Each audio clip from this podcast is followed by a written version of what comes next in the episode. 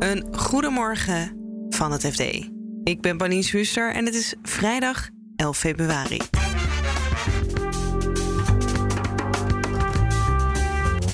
De high-tech campus in Eindhoven kwam afgelopen zomer in buitenlandse handen. Het FD ontdekte dat overheden en bedrijven in de regio hard hebben geprobeerd om dat te voorkomen.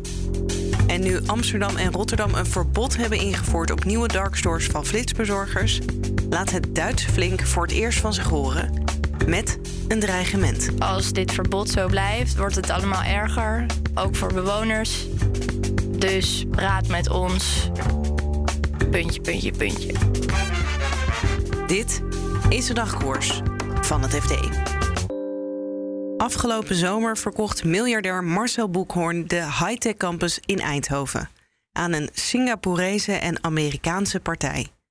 Het FD ontdekte op basis van WOP-documenten dat overheden en bedrijven serieuze pogingen hebben gedaan om de campus uit buitenlandse handen te houden, vertelt Erik van Rijn. Het idee was dat als er bijvoorbeeld een Nederlandse partij zou komen, dat je dan misschien wat meer invloed zou kunnen uitoefenen en controle als Nederland ook als een soort publiek belang Ja. zou kunnen uitoefenen op eh, wat er op die campus komt, wat er op die campus gebeurt. Onze bedrijven, ons terrein. Precies, ons terrein waar ehm, honderden bedrijven en bedrijfjes van grote multinationals eh tot ASML en Philips tot kleine start-ups en alles wat daartussenin zit. Er ging bij sommige partijen, bij veel lokale overheden en bedrijven wel een soort van gedachte van uit van ja, maar dat is toch, dat is toch eigenlijk een soort van publiek bezit. Of in ieder geval, er gaat een soort publiek belang van uit dat dat is, ja, dat we dat graag willen, willen behouden, zeg maar, voor Nederland. En dat we het systeem, het ecosysteem, zoals dat dan zo mooi heet, tussen enerzijds de, de, de campus, maar ook de universiteit in Eindhoven. En het samenwerkingsverband tussen al die bedrijfjes daar, hè, want ze doen samen onderzoek, om dat te behouden. En daardoor deed het bij sommige partijen wel een beetje fronzen dat er in één keer een buitenlandse partij op de stoep eh, stond met, eh, met GIC. Ja, want in 2017 toen waren eh, Chinese partijen die waren al in beeld. Toen was er ook een angst. Bedrijfsspionage, was dat Ja. nu dan ook? Of was dat echt dat erfgoedargument? Ehm, nou, daar is wel naar gekeken. Kijk, we hebben een hoop via een, via een WOP-verzoek een hoop documenten kunnen ehm, ontvangen van het ministerie van Economische Zaken. En daar werd wel heel erg gekeken naar inderdaad van ja, wat zijn de risico's van deze transactie, deze op handen zijnde transactie tussen eh, Marcel Boekhoorn en ook Am- Oaktree en het Singaporese staatsfonds GIC voor de Nederlandse eh, nationale veiligheid. En toen bleek eigenlijk dat er die risico's er voor eh, er, nou ja, niet meteen waren gezien. En dat er ook eigenlijk dat het ministerie niet echt een mogelijkheid had om in te grijpen. Er is een nieuwe wet, komt eraan. Dat is, heet, die heet de wet Vivo. En die moet de overheid ja, meer middelen geven om in te grijpen bij overnames in, eh, in vitale eh, processen, in vitale eh, sectoren. Infrastructuur? Ja. Ja, in- als het gaat bijvoorbeeld over infrastructuur, maar bijvoorbeeld ook over dat heet dan sensitieve technologie, dus, dus ICT-infrastructuur. Ja. Ja, en daar hebben ze ook bij deze campus naar gekeken. Van ja, daar zit natuurlijk een hoop ICT-infrastructuur. Want er wordt allemaal met kunstmatige intelligentie en zo wordt, wordt er gewerkt. Krijgt die nieuwe exploitant uit Singapore dan straks ook toegang tot die vitale processen op die campus? Maar dat bleek niet per se zo te zijn. Want de meeste van die laboratoria zijn in handen van, eh, van, van, van Philips. Ja. En die vonden plaats buiten de transactie. Dus daarmee had de overheid eigenlijk meteen een argument om te zeggen: ja, de wet is hier niet van op toepassing. Ehm, dus het is gewoon tussen aanleidingstekens een vastgoedtransactie van stenen Ja. die naar een andere eigenaar gaat. En het ministerie heeft dus vrij snel gezegd... die wisten er in het voorjaar volgens mij eh, van. Ja, klopt. Die zijn eh, voorjaar vorig jaar. Ja. Ja. en die hebben gezegd... oké, nou hier kunnen we niks aan doen. Dat is doorgelopen, maar onderhand... eh, ergens in de zomer, vlak voordat het verkocht werd... kwam de burgemeester van Eindhoven er ook pas achter. Klopt. Die, kwam, eh, die werd pas vrij laat ge- geïnformeerd. En toen had het ministerie van Economische Zaken enerzijds dus besloten... nou, volgens de wet kunnen we niet zoveel doen. Ja. Maar er is ook wel heel bewust de keuze gemaakt... we willen ook niets doen. Nee, Ehm, dat geen grote prioriteit. nee, eh, het had geen grote prioriteit. Maar die scenario's lagen wel degelijk op tafel. De ambtenaren van het ministerie hebben wel degelijk een scenario geschetst... van ja, we kunnen volgens de wet niet inschrijven... Maar we kunnen ook an- andere manieren deze transactie proberen te beïnvloeden. Bijvoorbeeld door een concurrerend bod te regelen. Wil iemand anders het kopen? Wil iemand anders het kopen? Of dat we misschien in de media gaan zeggen: Goh, ja, nou, deze transactie, daar zitten we toch niet echt op te wachten. Dat vinden we allemaal heel erg moeilijk. Ja. Maar ze hebben de keuze gemaakt om dat niet te doen.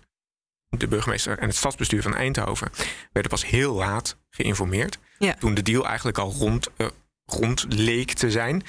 Ehm, en die zaten toen natuurlijk met precies dezelfde vragen die het ministerie al had beantwoord. Ja. En ja, zij zijn toen nog gaan kijken, ja, maar kunnen we dan niet toch zelf nog iets regelen, zodat we in ieder geval als Nederland en als Eindhoven misschien nog wat meer grip en invloed en misschien een aandeel houden in die campus. Ja. Dat het niet helemaal naar de buitenlanden verdwijnt. Ja, en dat hebben ze dan geprobeerd met, met partijen als? Eigenlijk bleek al snel dat dat een soort wanhoopspoging was die Ja. John Jorritsma eh, heeft gedaan. Die heeft gebeld met, eh, met ABP, het, eh, het, het, grote pensioenfonds, hè, eh, waar, het ambtenarenpensioenfonds, eh, waar eh, miljarden euro's zitten. Ehm, en die voelden er wel wat voor.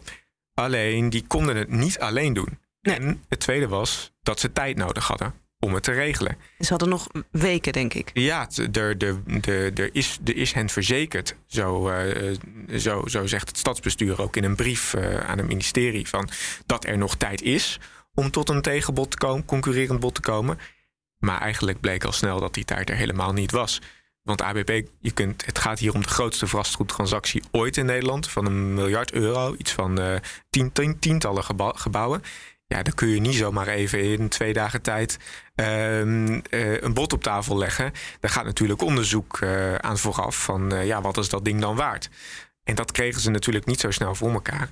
Ja, en toen heeft Marcel Boekhoorn, de eigenaar, eigenlijk anderhalve week later gebeld met de burgemeester en gezegd: Ja, ehm, sorry, we gaan het gewoon eh, verkopen. Ehm, je bent te laat. Het gaat niet meer lukken. We gaan zijn akkoord met eh, de, het consortium van eh, vermogensbeheerder Oaktree en GIC, het staatsfonds. Zegt het nog iets dat bijvoorbeeld bedrijven als Philips en ASML dus blijkbaar ook niet enorme zorgen hebben gehad of zelf eno- enorm de publiciteit hebben opgezocht om het tegen te houden? Want uiteindelijk, als er iets eh, misgaat, dan is het waarschijnlijk willen ze technologie van Philips of van ASML. Ja, klopt. Nou ja, Philips heeft hier wel een interessante rol. Hè. Dat is de grootste huurder van de, van de high-tech campus. Ook een voormalig eigenaar van de campus. Oprichter zelfs. Precies. Ja. Ehm, Philips had aan zich niet zulke grote problemen met deze Chinese partij. Waar het eerder wel problemen had met, of deze Singaporese partij.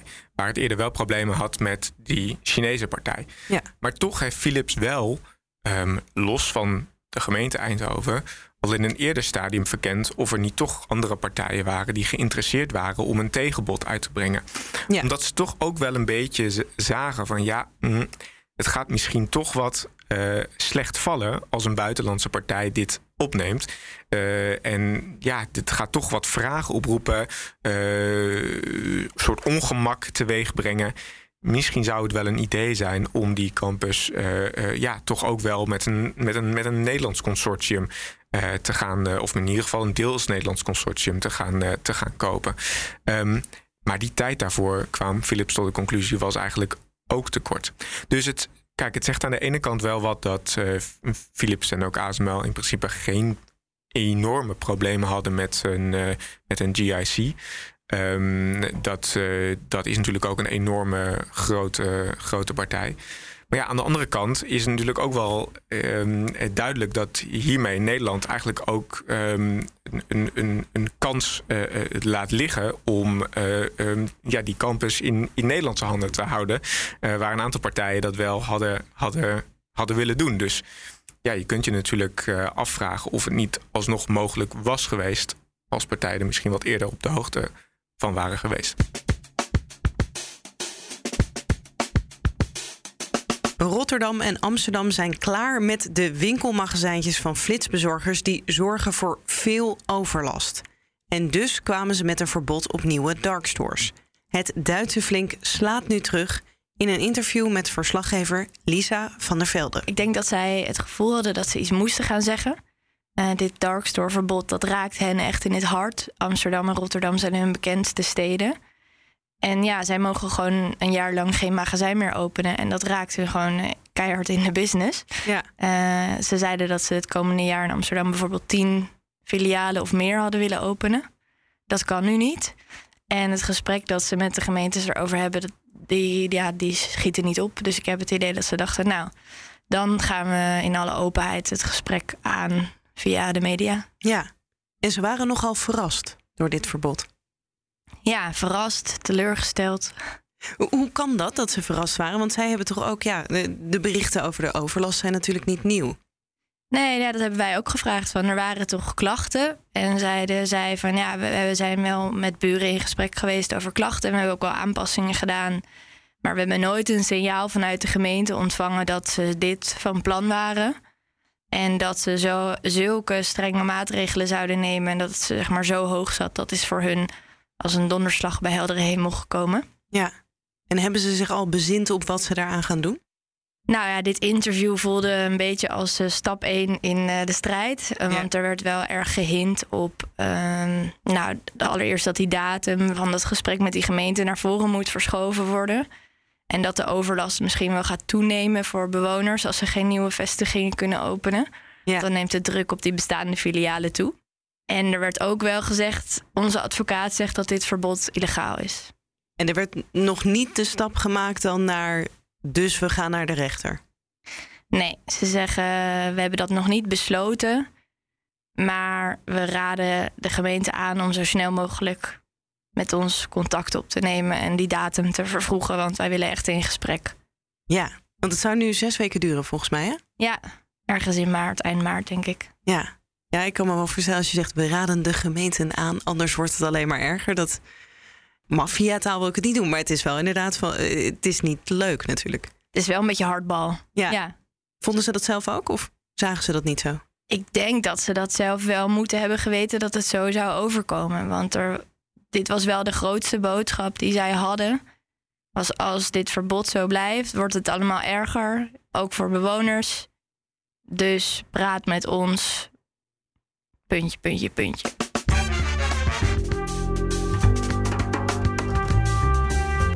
Dit was de dagkoers van het FD.